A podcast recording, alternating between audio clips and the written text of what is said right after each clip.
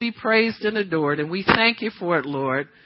We praise you. Hallelujah. Thank you, Jesus. We bless you, Lord. Praise you, Jesus. We thank you, Lord. Praise you, Jesus. Thank you, Lord. We bless you, Father, in Jesus' name. Amen. Praise God. Amen. Today we're going to talk about the hem of his garment. The hem of his garment.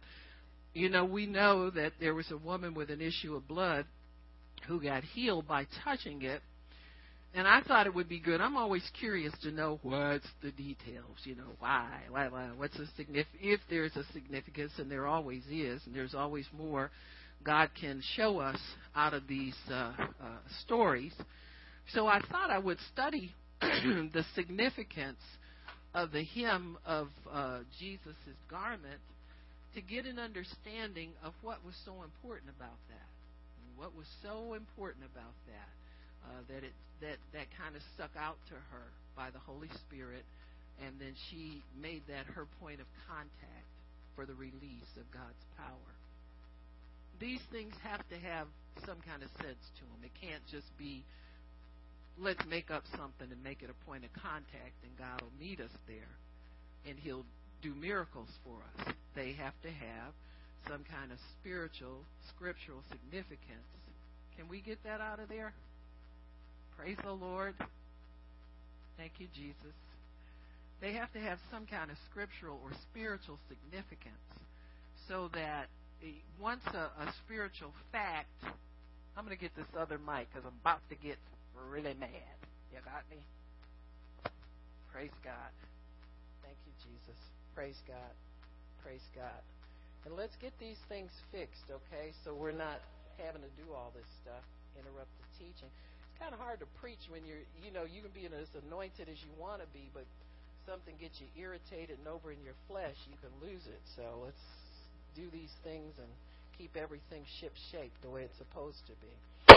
So these things have to have a spiritual significance before they can have any validity in people's thinking. Because we're talking about a woman who is a Hebrew and she was brought up in a certain uh, type of of uh, culture. Not only was it a culture, but it was a culture that worshipped a certain god. And so, when you think about that, her background and her culture had something to do with understanding the real, true, and living God. So you wouldn't take a woman like that and give her some uh, some uh, Baal worship point of contact or something just out of thin air. It would have to be something that would make sense to her according to her background. And so the hem of, uh, of, of uh, one's garment has a significance, and so we're going to follow the history of that. In Numbers chapter 15, you'll see a, a, a mention of this, and this was a commandment that God gave. And how many of you know that all of God's commandments are good and to be followed? If you follow them, something good will happen and there will be a good result from that. In Numbers 15 and verse 37, and the Lord spake unto Moses, saying, Speak to the children of Israel, and bid them or command them that they make them fringes in the borders of their garments throughout their generations. So this wasn't a one time thing or some kind of fad that, you know, uh, a Hebrew fad or something like that that was just going through and, and came to pass and, and was different. But he said, in all generations, that they would have fringes in the borders of their garments, and that they put upon the fringe of the borders a ribbon of blue so God is specific. He tells them where to put it, even what color to use. And it shall be unto you for, for a fringe that you may look upon it and remember all the commandments of the Lord to do them. So in other words, if a Hebrew is walking down the street and some, uh, say a non-Hebrew young woman that, you know, they dress differently. They dressed for show, you know, the heathen women that lived around the Jewish people. had their own way of dressing. The Bible describes it from time to time. They talk about women with ankle anklets on or ankle bracelets on that would tinkle when they walked. And they talked about a woman having a mincing walk. You know what that is? Switching and tinkling. Huh? And tinkling as you switch. Huh? And so that mincing walk was to get attention from her or for, for, for some man toward her.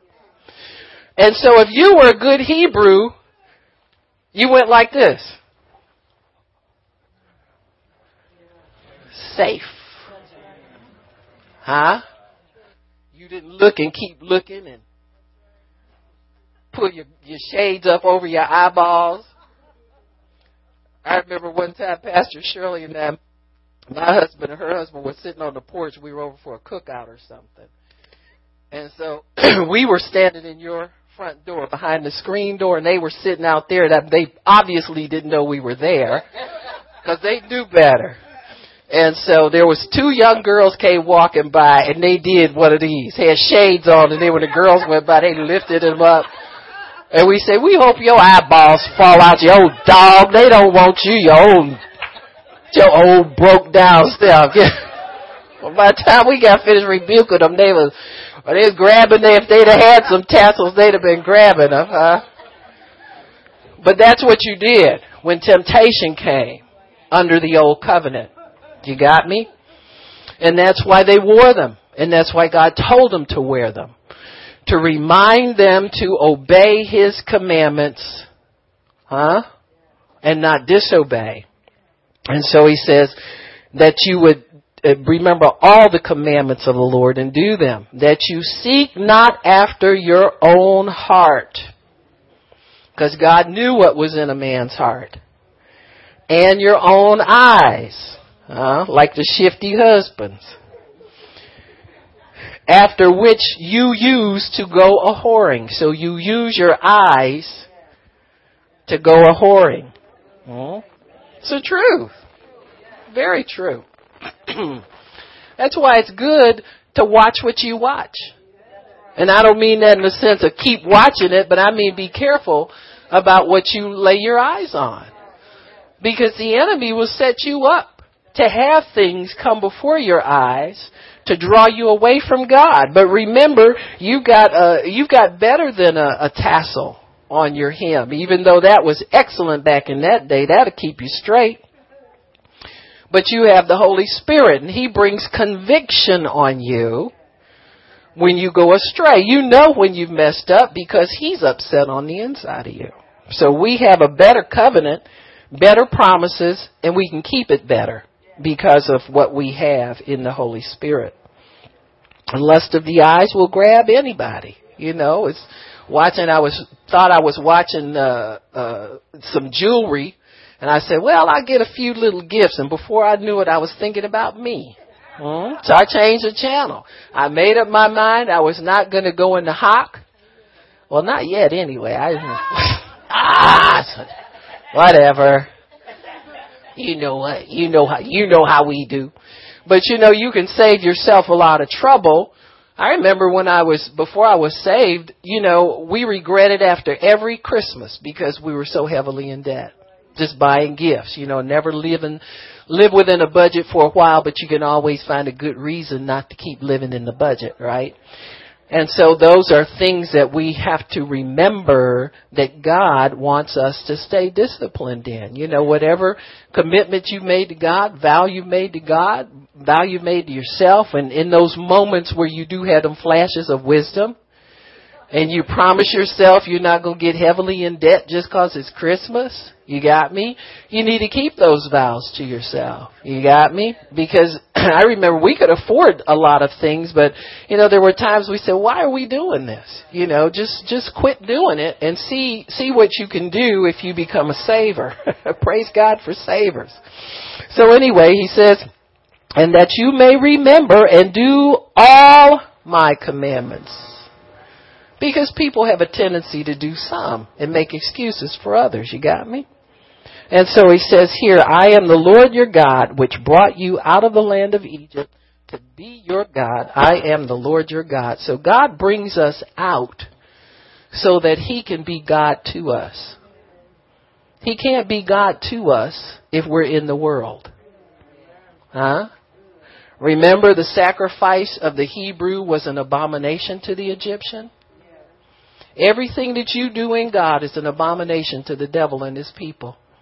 And that's why God brings you out from under the devil's power so that you can freely serve God. You can do what God tells you to do without worrying. If you worry about what people say, that's on you, but you don't have to because God has brought you out of the enemy's power.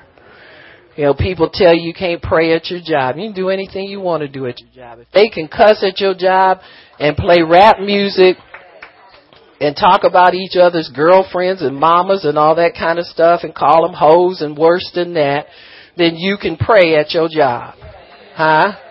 In fact, the prayer would be a welcome addition. You just ask any of them sane people, any of them people that's real and struggling sometimes like you are from time to time, you ask them what they'd rather hear.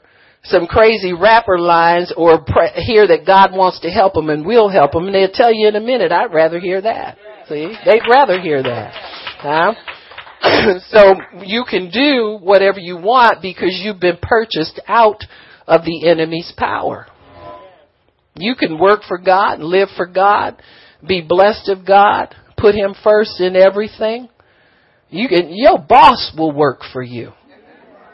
Huh? Your boss will work for you.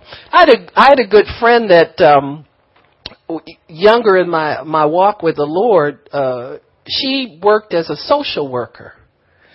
And, you know, she never considered quit working, but she was really a, a minister by call, you know, but a lot of times women don't perceive and respond as strongly sometimes as men, but she, she would work out wherever she was and she was at her job and her boss came in her office and closed the door behind her and the boss said, you know, there's somebody I really want you to pray with. And she said, well, can it wait? And she said, no. She said, well, what are you doing? She told the boss, she said, the boss said, I'll do that. See, y'all don't know. Y'all, y'all don't know. See, y'all don't know. But when you're sincere with God and you put Him first, he will break down. He don't care. He don't care about who you work for and how powerful they are. And your paycheck and what'll happen if it'll stop and all that kind of nonsense. God could care less about that. He, he's got kingdom biz. These are eternal things that we're talking about versus temporal things. Huh? He could care less about all this nonsense. But you gotta be, you gotta have that kind of relationship with him. You got me? You can't be using him to get your boss to do your work. You understand what I'm saying? You you got to go back sometime with God to where He's worked with you and brought you to that point where you know that His business comes first and you drop everything in order to go do what God tells you to do. And so these fringes were put there so that they would remember God's law and do it. Not just memorize some scriptures in your head and feel like you got the word, but remember them and do them. So then in this hymn, in this tassel, it was a symbol not only of God's word and the significance of, God, that, of God's word, but also the power and the authority to carry out the word. See? We have a lot of people who understand the word, but they're kind of weak on following through on it and doing what the word says to do. And so that tassel represented God's word the authority and the power that was in that word. the word for tassel, I'll spell it for you, is pronounced zeet zeet. And it's T like Tom, Z like zebra, I T like Tom, Z like zebra, I T like Tom. This word in Hebrew is translated as border, fringes, feathers, or wings. So it's border, fringes, feathers, or wings.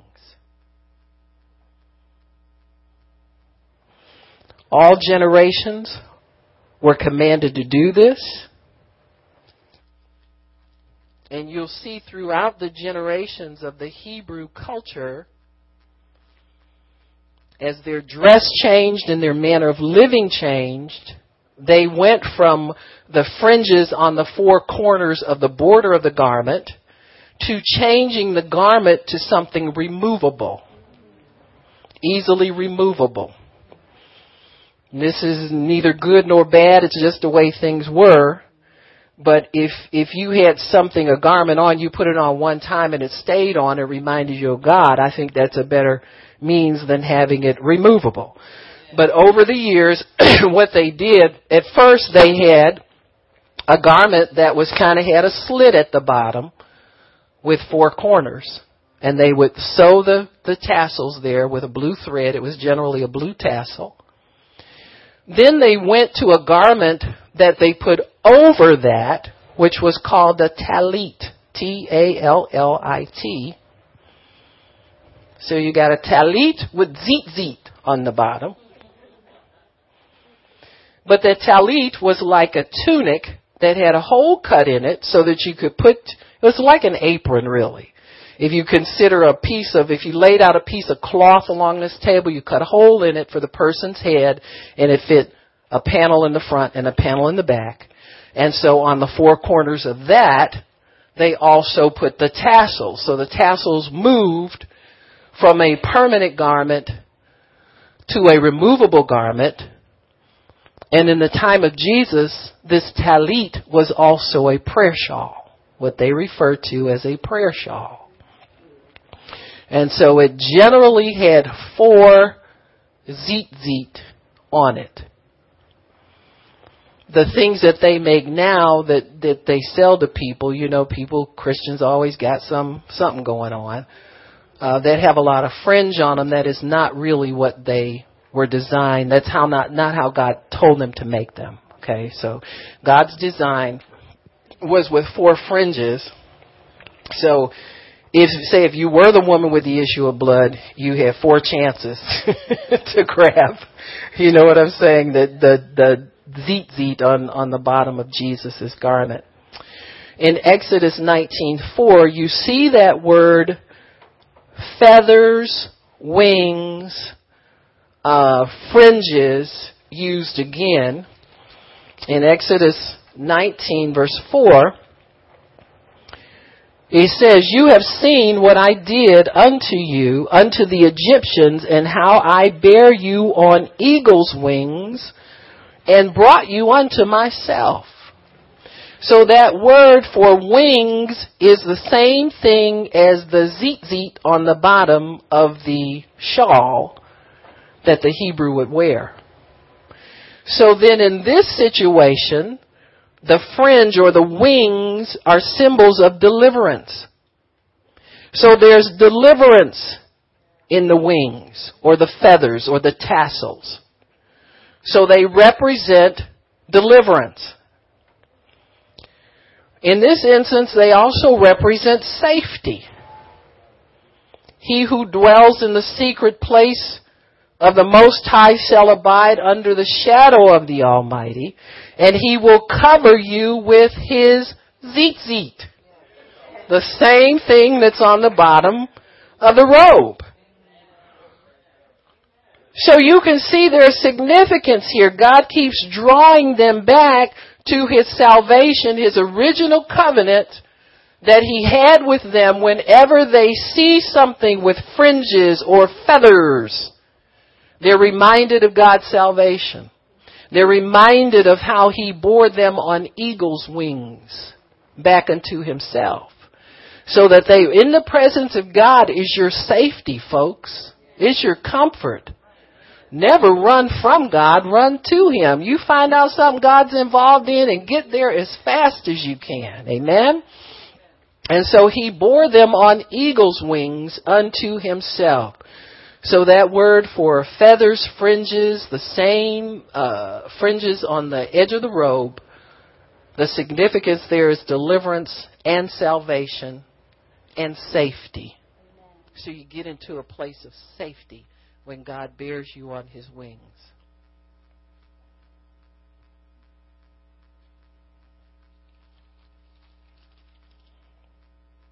In Malachi 4, verse 1, we see another application of that same concept.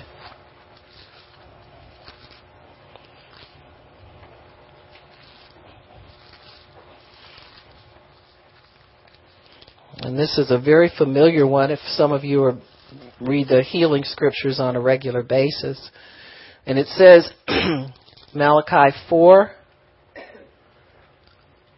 Wait a minute, I don't think it's 1.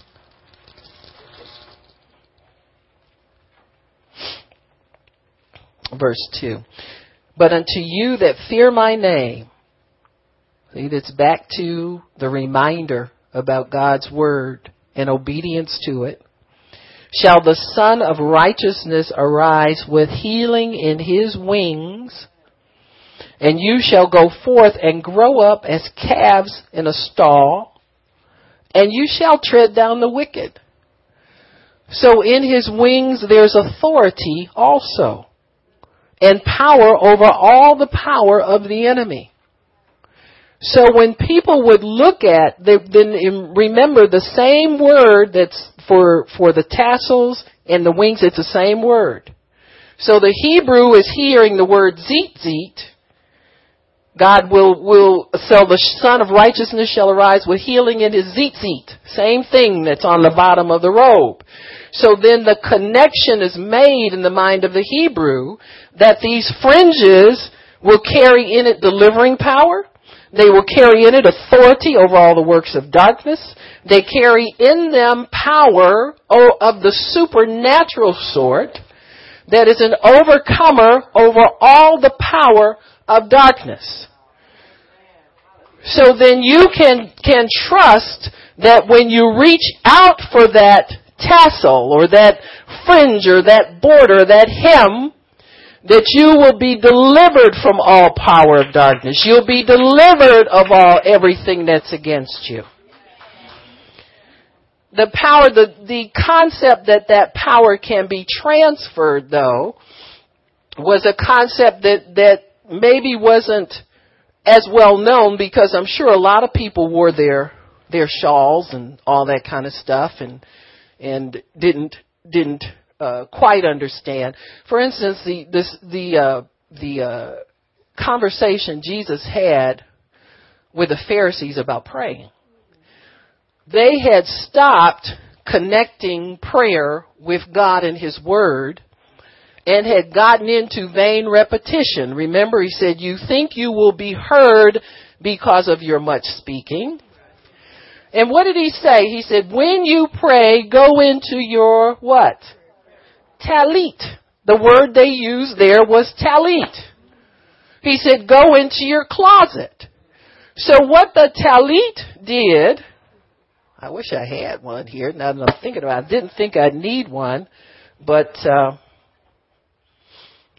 who's got a, is there a jacket here? I can, that's a little big. Anybody got a little jacket?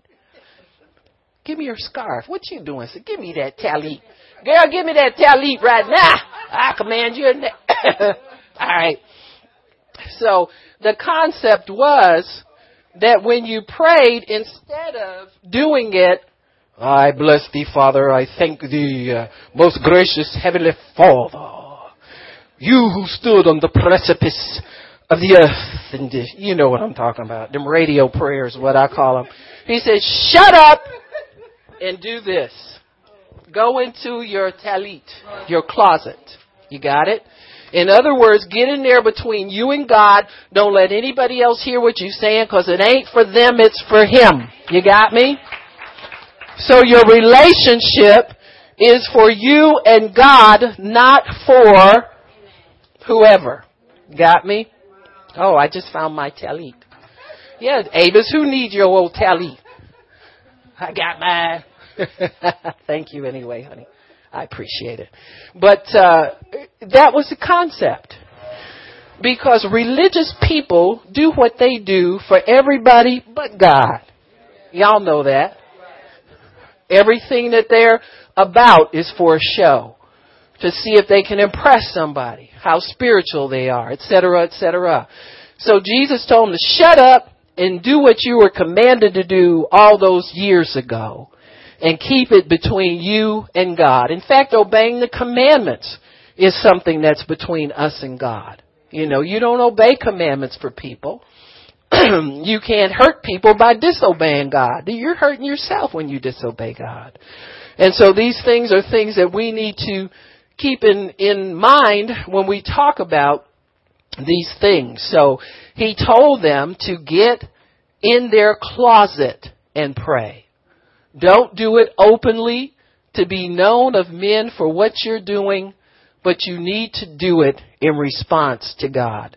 And so when, when people can pray and understand that it is covenant between you and God, it is a personal thing between you and God, even when we pray corporately here, you are contacting God yourself personally. It just is a help to us all when we pray as a group because the anointing's greater. We can all add more to it and so forth and so on. Makes the work lighter.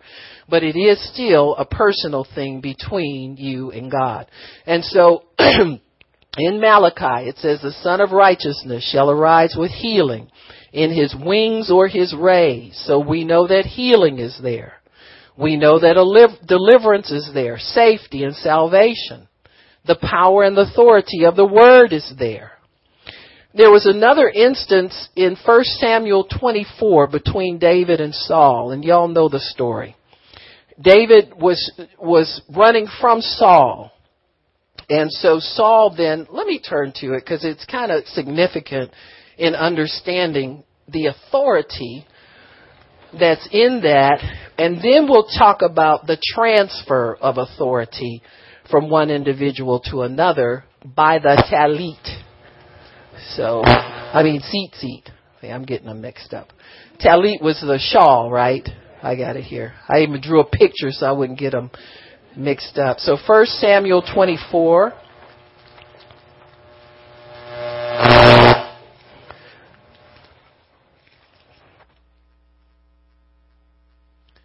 First Samuel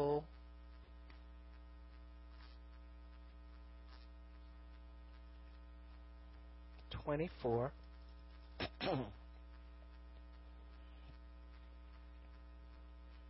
Verse 1 It came to pass when Saul was returned from following the Philistines that it was told him, saying, Behold, David is in the wilderness of En Gedi. Saul took 3,000 chosen men. Now imagine this. He's chasing one guy and got to take all these people with him. You know, David had a band of men, but they were small in comparison. And he went to seek David and his men upon the rocks of the wild goats. And he came to the sheepcotes, by the way, where was a cave, and Saul went in to cover his feet. You know what that means, right? You go to the bathroom, alright? And David and his men remained in the sides of the cave. And the men of David said unto him, Behold, the day of which the Lord said to you, Behold, I will deliver your enemy in your hand. Now they're pushing David up to go and take Saul. You know, you I don't care how spiritual you are, there's somebody gonna always get in the flesh and try to push you the wrong way. It says that you may do to him as it shall seem good to you. So David, come on, this guy's vulnerable. Go in, kill him. David arose. Now, it didn't take much to get David stirred up. He's that kind of guy he got up and cut off the skirt of Saul's robe privately. And it came to pass afterward that David's heart smote him because he cut off the tzitzit from his robe. Hmm? That was a grievous dishonor to do that to a Hebrew man. What that said was that you had the power to disconnect them from God. Got me? You did that to humiliate somebody, to disinherit them, etc., etc. So it wasn't just just a piece of cloth. He he really dis, took authority away from him, dishonored him, and symbolically cut him off from God. And he said to his men, the, the Lord forbid that I should do this thing unto my master, the Lord's anointed. To stretch forth my hand against him, seeing he is still the anointed of the Lord. In other words, I have no authority to tell him that God is not his God anymore. That he's no good. That he doesn't qualify. He doesn't measure up. All that kind of stuff. So that I have no authority to do that. So David stayed with his servants with these words and suffered them not to rise up against Saul. But Saul rose up by the cave and went on his way. David arose afterward and went out of the cave and cried after Saul, saying, My lord the king. And when Saul looked behind him, David stooped with his face to the earth and bowed himself. He's trying to undo what he's done. You know, he's trying to repent and make it right with Saul again. David said to Saul, Wherefore did you hear the men's words saying, Behold, David seeks your hurt? Behold, this day your eyes have seen how that the Lord had delivered you today into my hand in the cave. And some even encouraged me to kill you, but my eye spared you. And I said, I will not put forth my hand against my Lord, for he is the Lord's anointed. More after my father, see the skirt of your robe in my hand. For in that I cut off the skirt of your robe, I did not kill you. Know that you, that, know I killed you not, know thou and thee, and see that there is neither evil nor transgression in my hand, and I have not sinned against you, yet you are still hunting my soul to take it. Lord, judge between me and you, etc., etc. And then Saul said something kind of unusual to David in verse 17, he said to David, You are more righteous than I, for you have rewarded me good, whereas I've rewarded you evil. And it showed that this day how you have dealt well with me, for as much as the Lord had delivered me into your hand, you did not kill me. For if a man find his enemy, will he not let him go well away? Wherefore the Lord reward you good, and now behold, I know well that you shall surely be king. Well, how did he know that? He had gotten enough advantage over him to take the authority of the kingdom away from him by cutting off his seat seat off of his robe. You got me? So it was it was symbolic in that he did not take his life, but it was prophetic in that he did get that far. So as far as he got, God has to honor. So if he takes the kingdom from him but spares his life, then God has to release. And we know for a fact that David had been anointed king already. It was just that Saul was refusing to relinquish that authority to him. So that became a defining moment where the authority for the kingdom of Israel was cut from Saul and David accepted it and understood that that was his role, that he would rule in Israel from that day forward. So there we have the authority being disconnected by disconnecting one from the word, from the wings, from their salvation, from their deliverance. When one is disconnected from God, their safety is in jeopardy, their future is in jeopardy, their authority is in jeopardy. And that's true. You disconnect from God in any way. You think you can run around and do things and don't have to ask God and don't have to seek Him and don't have to, you disconnect yourself from God, you're setting yourself up from, for defeat. You got me? and you can't compromise on this. It's either 100% or nothing with God. You know, you can't just give Him little bits of your life and so forth. And think He's going to accept it. He accepts on His terms, not ours. And so, there we have that. Now in 2 Kings chapter 2, we see the transfer of this power. And that's important to see that established because for the woman with the issue of blood to have been healed, she, there would have to be a knowledge that this authority was not just personal for the person who wore that, but now it can move out and be transferred. So we see it symbolically being taken away from Saul in that his garment was cut and the, the tassels removed. Now you're going to be able to see it, the power transfer from one individual to the other one. So in 2 Kings chapter 2, was it I said? And, and we know this story is the Elijah and Elisha and uh, Elisha had a request And in order for that request to be fulfilled, there had to be some obedience on his part. And so what was his obedience? He had asked for a double portion of the Spirit that was on his teacher or his master. In those days, they called the teacher the master because that was really the relationship. You know, in order to be taught, you had to submit totally and carry through with what you were being taught. So, you know, in, in, in those situations, if people really didn't want what the master had, they were free to not partake of it. But if you did, there were certain requirements, just like anything else we do. You know, there are requirements. If you you want to keep a job, you got to go to work on time every day and do your job when you get there. And don't be giving everybody grief. You understand it just certain requirements for things if you want those results. And so Elijah told Elisha that if he saw him when he went to heaven, that he could have that double portion of his spirit. Second Kings 2 verse 1 came to pass when the Lord would take up Elijah into heaven by a whirlwind that Elijah went with Elisha from Gilgal. And Elijah said to Elisha, Tarry here, I pray thee, for the Lord hath sent me to Bethel. And Elisha said to him, As the Lord liveth and as my soul lives, I won't leave you. Huh? Now, as long as you follow through, those are good vows. But if you're making vows that you don't keep, they're not worth anything. So the man of God was not impressed until he saw him follow him. You got me? And verse 3, the sons of the prophets that were at Bethel came forth to Elisha and said to him, Don't you know your master's going to be taken away today? And he said, Yeah, I know it. Shut up. Well, said, I'm, I'm here on a mission. hmm now there are people all the time that are going to mock you and try to keep you from doing what God's put you here to do. And you may look a little foolish to the natural man doing it. But there's great reward if God's told you to do it and you're being obedient to God.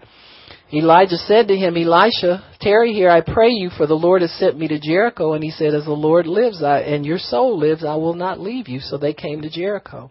So you see even the man of God testing him to see if he was going to obey what he said in his heart he wanted to do or not. Sons of the prophets that were at Jericho came to Elisha and said, Don't you know he's going to leave? Now, this is people that have a little bitty prophetic gift. You know, the ones that can get a little word of knowledge and then they take it and try to boss everybody else around with it. See, anybody that was under that anointing knew that that was the day he was going to leave. If the ones who followed him from a distance knew it, of course the man who was close to him knew it, and the man of God knew it too. But there has to be a testing sometimes of your commitment, of your uh, devotion, of all of these things to see if you're going to let go or you're going to hold on to what God told you until you get what you're supposed to get. See, right now, some of you want to quit because you've been disappointed with some things. And you don't know if God told you you were supposed to have them or not. You just couldn't get your hands on them. You're mad at God. Well, it's the truth anyway. Because to me, if God told you it's supposed you're supposed to have it, you don't be mad at him. You be thanking him because you know it's coming. Huh? And so many times we're tested to see if we gon' quit. Everybody gets it. If it's good enough for the prophet, it's good enough for the non-prophet, so to speak. huh? We all gotta pass that test. I told God I was gonna do something, but I couldn't do it because. Huh? You get nowhere with that. You gotta do it in spite of. You got to do it if it hurts you to do it. You got to do it if it costs you extra to do it. You got to do it if it takes you out of your way to do it. You got to do it if that's what's required by God. So anyway, he says in verse Elijah's still trying to get him to stop. Verse 7, 50 men of the sons of the prophets went and stood to view afar, and the two stood by Jordan. Well, that's good. The devil needs to back up. I like my devils at a distance. And Elijah took his mantle and wrapped it together, in other words, to fold it, and smote the waters, and they were divided back and forth. So the two went over on dry ground. And it came to pass when they were gone over, Elijah said to Elisha, Ask right now is the time to ask. It wasn't before, it's now. Now is the time to ask. He said, Ask, I pray thee, let a double portion of thy spirit be upon me. And he said, You have asked a hard thing. Nevertheless, if you see me when I'm taken, you will get it. Came to pass as they went on and talked, behold, there appeared a chariot of fire, horses of fire, and it ran between the two of them, and Elijah went up in a whirlwind, and Elisha saw it, and cried, My father, my father, the chariot of Israel, and the horsemen thereof, and saw him no more. He took uh, his old co- on his own clothes and rent them in two pieces, but he took up the mantle of Elisha, that's his shawl, that has the fringes on the bottom. Many people depict it, they think it's some kind of Darth Vader looking cloak or something like that and all that kind of stuff, but it was actually the shawl that he wore over his shoulders and he went back and stood by the bank of Jordan, and he took the mantle of Elijah that fell from him and smote the waters and said, Where is the Lord God of Elijah? And when he also had smitten the waters, they parted here and there, and he went over. So he was able to prove that that power was there. He wanted the God of Elijah. He didn't want what Elijah had. He didn't want Elijah's money. He didn't want anything like that. He wanted the God of Elijah. And when you live your life for God, people will want the God that you serve. Amen. They see what you can do. They see the power and the authority that you walk in. That's attractive to people, folks. I mean, come on now. Long Island medium, and she only knows about dead people. Come on, our God is the God of the living. He can, she can't heal nobody. She can't do anything but make people cry. Because she makes them believe that somebody dead is talking to them. And so we can do much better than that. We serve the God of the living who can meet needs. So we see there the transfer of power into those fringes, into that mantle, into that tzitzit, uh, as a covering as a protection for the man of God, as a place where he could meet with God. He could pray under that thing and have close contact with God. He's reminded of the commandments of God to obey them without fail. So this is a powerful piece of clothing, folks. It's not, and I just, I guess I hate to see it cheapened so. That was one of the reasons I was really asking God about the prayer shawl because I see people just selling them and telling people, you know, you, oh, you can have a prayer shawl just like this, and you know, we get them from Israel, and that. Well, come on now, God's alive. He's not just in one place. It doesn't matter where you get it from, as long as you make contact. If it's a point of contact for you to get a hold of God, then it's powerful for you. So, the woman with the issue of blood, there was all of this history about these uh, these uh, tassels, you know, the power that they represent, the authority that they represent. And here she is with an issue of blood, and she's not able to get well from it. Now, you've got to understand that there were certain laws governing different kinds of bodily discharge, and and you know, the Bible is not only a book of of uh, prayer and and the word and authority of God, but it's also a book of wisdom in medicine and in other things. And so in let me see Leviticus 15 it tells you what it meant when there were certain bodily issues. One of one of part of this chapter talks about any bodily discharge, male or female, but the second part of it speaks specifically to the female, verse 19, if a woman have an issue and her issue in her flesh be blood, she shall be apart seven days. Whosoever touches her shall be unclean until the evening. So this woman was I guess maybe a ticking time bomb to people around her. And so she probably had to separate herself. If she was going to be obedient to God, she had to separate herself from people. Anybody that touched her bedclothes or anything like that was considered unclean. Verse 25, she have an issue in her blood many days out of the time of her separation, or if it run beyond the time of her separation, all the days of the issue of her uncleanness shall be as days of her separation. She shall still be unclean. So here this woman was 12 years suffering with this thing. So, and people no doubt knew it. And she probably lived a very lonely life. She lived a very separated life. And it says in verse 28 though, he says, but if she be cleansed of her issue, which means that if it stops, then she shall number to herself seven days, and after that she shall be clean. And the eighth day she can go to the priest and make the offering according to the rules of the old covenant. Now we know this bleeding never stopped. Nobody knows why. Nobody knows why the young man was born blind. Remember the Pharisees were trying to, who sinned?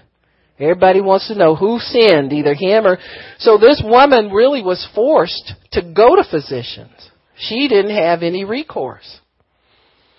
It was thought that if you were an obedient Jew, you didn't have disease, but they did have disease. And so whenever there is a situation like that, you're going to have to go outside of the normal channels of getting your help in order to be helped. And so God mercifully could have let the doctors help her, but they couldn't help her either. And so instead of her giving up and calling it quits, she began to open up her ears to hear of a different way to get her healing. And so in Matthew chapter 9, I think we'll go there and pick up our story in real time, so to speak.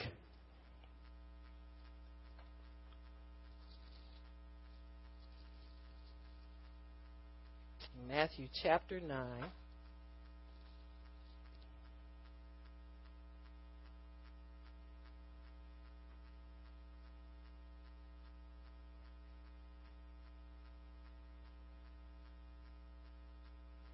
Let me check, try Mark chapter 5. I want to find one that says what I wanted to say or what I needed to say. Okay, we'll go to Mark chapter 5. I like that one better. says a certain woman would had an issue of blood 12 years and had suffered many things of many physicians and had spent all that she had and was not better but rather grew worse when she had heard of Jesus, came behind him in the press and touched his garment. For she said, in one translation, she, it says she said within herself, prayer. Hmm? She was already under her own shawl. You got me? Because she knew the power of prayer and she knew the power that God could give her if she did not give up. If you don't quit, you will see the glory of God. And so she heard about Jesus. Now, what did she hear? Hmm? What did she hear? There was another instance in the Bible where people were being uh, healed by touching the hem of his garment. Now we don't know in Mark chapter 6 and verse 56 it says as many as touched him were made whole. So the wholeness that comes through touching the rabbi or touching the anointed person or something like that had almost been established in his ministry. She'd heard all kinds of stories about him. But she had heard something that caused her to believe that there was something different about this man that if she would touch the word and his authority, if she would touch salvation through him, she had a complete picture of what these little fringes really meant and what they could really transfer into her life. She probably had that better than a lot of people. You know, some people who are not receiving the fullness of God, it doesn't mean they're ignorant of the Word. It just means that they haven't put it all together yet to apply it so that they can receive what God has for them. Sometimes people who have struggled a long time to get their healing or a long time to get their deliverance, them people are walking encyclopedia as to what works and what don't work. Those are very, I mean, many times people go on, that's how people go on to have a healing ministry after they've been healed supernaturally because they've gone through the Word, they've studied the Word, they know what, you know, somebody told them do this, they know, uh, don't do that because that don't work. They know how to do all of the things that are misses and they know how to get the hit too. And so many times if a person, it doesn't mean that they're ignorant. Or it doesn't mean that they're, they haven't studied the Word or they're lazy about getting into the Word or anything like that. It just means they haven't had the chance to put it all together yet. But this woman had the chance to put it all together. She knew the stories about the robes that, that you know about the the cords on the bottom of the robe and the power and the authority of the words to remind you to obey God. So she was probably walking in obedience to God. She wasn't some kind of sinner or some disobedient person and she stayed sick because she was disobedient. Her hour had not come totally for her deliverance yet. You know, when you're seeking healing from God, all this stuff has to come together. You know, I mean, it, it, just like you see people on Benny Hinn, and I've been I've been watching you for two years, and I've been doing this, and then they finally it takes all those steps sometimes for people to receive healing, and then sometimes people just kind of want to jump into it and get mad because the first time they go to Benny Hinn, they don't fall out and get totally healed from top to bottom. Sometimes that word will begin to heal you in increments. You can always get healed by the word, by meditating on the word and taking it like medicine. But you gotta take it. You can't just sit with them earphones on and wish you were doing something else.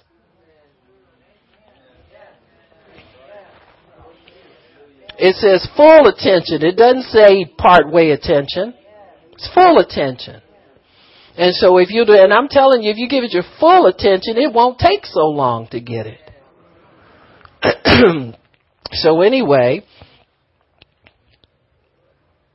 this woman heard of Jesus. What did she hear? Somehow she must have put it together that he was the Messiah. Because that reference in Malachi 4 is a messianic scripture the S-U-N, Sun of Righteousness, uh, shall arise. The day star has been risen among us. Amen. And so it was the, the day star now has risen. And what's the day star supposed to do for us? Well, he's supposed to come in the power of Elijah, where the anointing is transferred to whoever possesses the mantle. The authority is transferred by whoever grabs the end of somebody's robe. Remember Saul? His he was disconnected from his authority because David cut off his robe. So there's something about the Messiah. When he comes, he'll arise with healing in the fringes, the zit or the feathers, or the little uh, tassels at the end of his shawl that he wears. There's power there. And she must have been a unique person among people to be able to figure that out because most people went to Jesus, complained to him, and he touched them. But there are some unique people in the Bible who have to get with God a different way to figure it out. This lady could not go to them and get delivered out of her uncleanness because she was still unclean. She could have, if that bleeding had stopped, she could have gone and made the sacrifice and been set straight, but it never stopped. So there are situations where your case won't be the run of the mill case. Your case is going to be different. It's going to baffle people. Those are the times that you got to go a little bit farther, a little bit deeper. You can't just take the superficial and say it didn't work and it's not going to work you're going to have to go a little bit farther like she did. And she heard of Jesus. She heard people were getting healed by them. And she heard not just the Hebrews were getting healed, but sinners were getting healed too. And see, if she's a Hebrew woman, that would give her great indignation to know that there was a place. You mean somebody who's not serving God gets this and I can't get it? And so many times that indignation where you think something isn't right here. Is God unfair? Or is he a good God? And can I claim it? If a sinner has it and they can get it so easily, can I claim it too as a child of God? But not on the basis of who I am, but the basis of what I believe. And she began to believe in the power and the authority of the Word of God that would be emitted through the, the flow of that prayer shawl. She knew that Jesus had a different priesthood than their normal priesthood that they had because their priests were called to the Hebrews only, and he was somebody different. Huh? He came from a different kind of a priesthood. The priests that, that, that generally ministered over the nation of Israel were from what tribe? Say it loud. Come on, say it. Don't be ashamed to be right. The tribe of Levi. What tribe was Jesus from? From the tribe of Judah. So he had no connection with the Levitical priesthood, yet he was a minister. So this lady, because her situation was unique and fell through the cracks in so many different ways, she identified with Jesus because she said, this guy comes out of nowhere. He's got power with God. He kind of fits the description of the Messiah. Yet he's maybe I fit in his world more than I fit in the Hebrew world. And she found that she did. Sometimes we have to look at ourselves and, and truly the way we are and say, I'm a unique case. I am not your run of the mill person that just needs a healing and can just spend, spend three days in the Word. I might have to go through some changes to get this, but I'm getting it. That's all you have to say at the end is that I'm getting it. And so she found enough loopholes there, so to speak, that she felt that Jesus might be the answer for her. She heard about Jesus. And she thought to herself, she said, I've been taught all my life about the power in the wings and the fringes and the, the ends of the garment and the prayer shawl. And didn't Elisha, wasn't he able to use the same mantle that his master had and do the same miracles. I need a miracle and maybe I can use the mantle of this master and get what I need from him. And she made up her mind and she got a witness from the Holy Spirit that this was what was gonna, what it was gonna take to get her straightened out. And when she touched him, the Bible says, she said with verse 28, if I may but touch his clothes, I shall be whole. And straightway the fountain of her blood was dried up, and she felt in her body that she was healed of that plague. And she would have been content to just run off healed and live her life. She was already an outcast. So her healing would buy her a new identity and she can go off and do what she wanted to do or she could resume her life with her family if she went to the priest and made the appropriate sacrifice. She could say, my bleeding stopped. Here's my sacrifice. Let me back into society. And so Jesus stopped her though, because he always stopped people to reassure them of what they did and how they got what they got. It's very important. You need to know why what you did was effective. You have to know that or else you'll go through life ignorant and sick all the time and not know how to get healed. Because sometimes the supernatural happens so quickly and so dramatically that people take the healing and run off and think nothing else of it. Didn't he say you only get 10% of the people come back and give thanks to God? when you heal 12, you only get one or two to come back and say thanks. And so Jesus, immediately knowing in himself that virtue had gone out of him, turned him about in the press and said, Who touched my clothes? And his disciples said to him, Everybody's touching you. He looked about, and the woman, fearing and trembling, knowing what was done in her, her, came and fell down and told him all the truth. And he said, Daughter, your faith has made you, it's given you authority. It's giving you healing. It's giving you deliverance. It's giving you salvation. It's giving you protection. Nobody can condemn you for what you've done. You've been set free from every legal rule that was ruled against you. You're free to go back and be a part of society again. And your faith did that. The old covenant law couldn't do that for you. That law's been done away with. It was just teaching you the ways of God until the reality of it would come. There were many people that were waiting for the new covenant to come in force so that they can get the freedom and the power of God to receive what they needed in life. She was just one of them. The young man born blind, the man laying by the poolside. These were people whose reality of healing would come when the new covenant came and not before. And so Jesus said these people were in the condition they were in for the glory of God. Not because they sinned, but they were in that condition for the glory of God.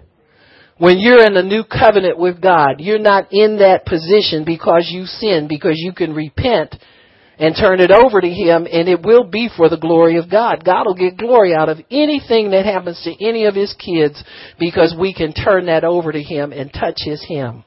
Amen. So the hem of His garment is the authority of God. It's the power of God. It's the rays and the fringes that have healing in His wings. It's the protection where God bears us on eagle's wings. It's your prayer closet when you want to go in, in, in covenant with God, in, in the secret place of the Most High, where you can dwell with God, where nobody can come in and pull you out and nobody can do anything to you, there's a protection for you. And that's all in the hem of His garment.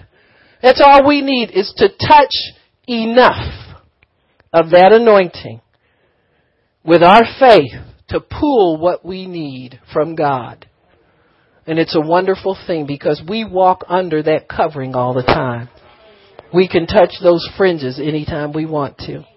We can have that power, we can have that authority because He dwells in us and His power is with us at all times. Why don't you start some music back there and we'll pray for people. If you need prayer because of anything, especially if there's sickness in your body, you can start to come up and we'll pray for you.